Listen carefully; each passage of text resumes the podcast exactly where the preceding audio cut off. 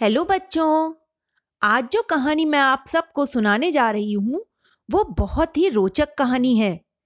तो आइए सुनते हैं आज की हमारी कहानी, सांप और नेवला।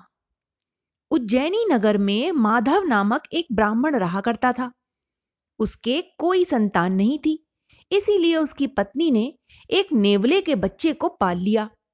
ब्राह्मणी उस नेवले से बेहद प्यार करती थी। वह उसके रहने तथा खाने पीने आदि पर विशेष रूप से ध्यान देती। ईश्वर की कृपा से एक दिन वह गर्भवती हो गई और निश्चित समय पर उसने एक पुत्र को जन्म दिया। इस प्रकार पुत्र और नेवला दोनों साथ साथ पलने बढ़ने लगे। एक दिन ब्राह्मणी अपने पुत्र की रक्षा की ज़िम्मेदारी अपने पति माधव को सौंपकर मंदिर में भगवान की पूजा अर्चना करने चली गई। लेकिन कथा आरती आदि के कारण उसे समय का ध्यान ही नहीं रहा। माधव ब्राह्मण अपने पुत्र की देख रेख में लगा हुआ था कि तभी उसके पास नगर सेठ की ओर से निमंत्रण आ गया। इस पर माधव ने सोचा कि यदि वह समय पर वहाँ नहीं पहुँचा तो नगर सेठ किसी अन्य ब्राह्मण को बुला लेगा। ऐसी स्थिति में उसे उत्तम भोजन तथा दान दक्षिणा आदि से वंचित रहना पड़ेगा। लेकिन समस्या यह थी कि उसकी पत्नी अभी तक मंदिर से नहीं लौटी थी। वह पुत्र की देखभाल का जिम्मा आखिर किसे सौंप कर जाता? वह इस विषय में सोच ही रहा था कि उसे नेवले का ध्यान आ गया। पुत्र की सुरक्षा का दायित्व तो नेवले को सौंप कर वह नगर सेठ के घर की ओर चल दिया। नेवला बच्चे के पालने के पास बैठकर मुस्तैदी से अपना कर्तव्य निभाने में लगा हुआ था। लेकिन यह क्या?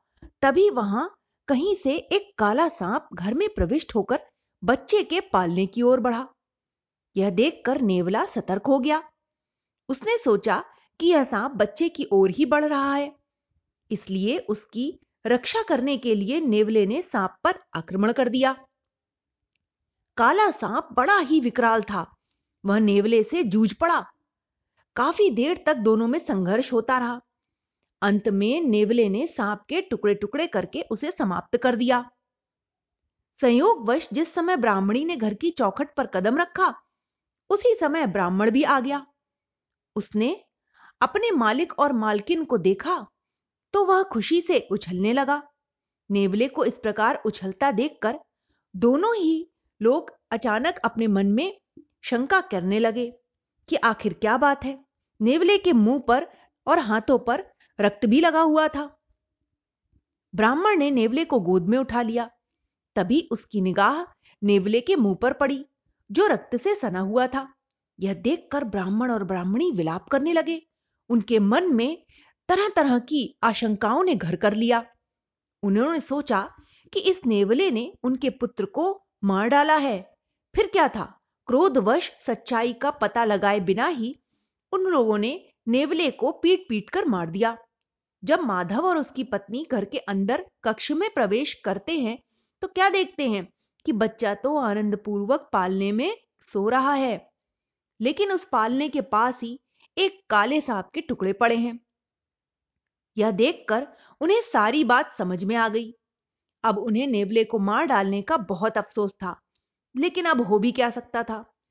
ब्राह्मण ने बिना विचार किए, बिना सोचे समझे, अपने पुत्र की रक्षा करने वाले उस रक्षक निरपराध नेवले को मार डाला था। इस प्रकार उसने अपना अनिष्ट स्वयं ही कर लिया था।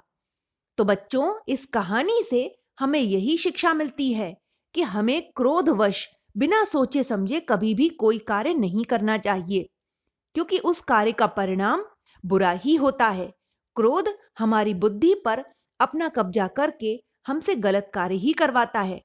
इसलिए कोई भी कार्य करने से पहले हमें विचार करना चाहिए। क्रोध में आके कभी भी कोई न निर्णय लेना चाहिए और ना ही कोई कार्य करना चाहिए। Okay, bye.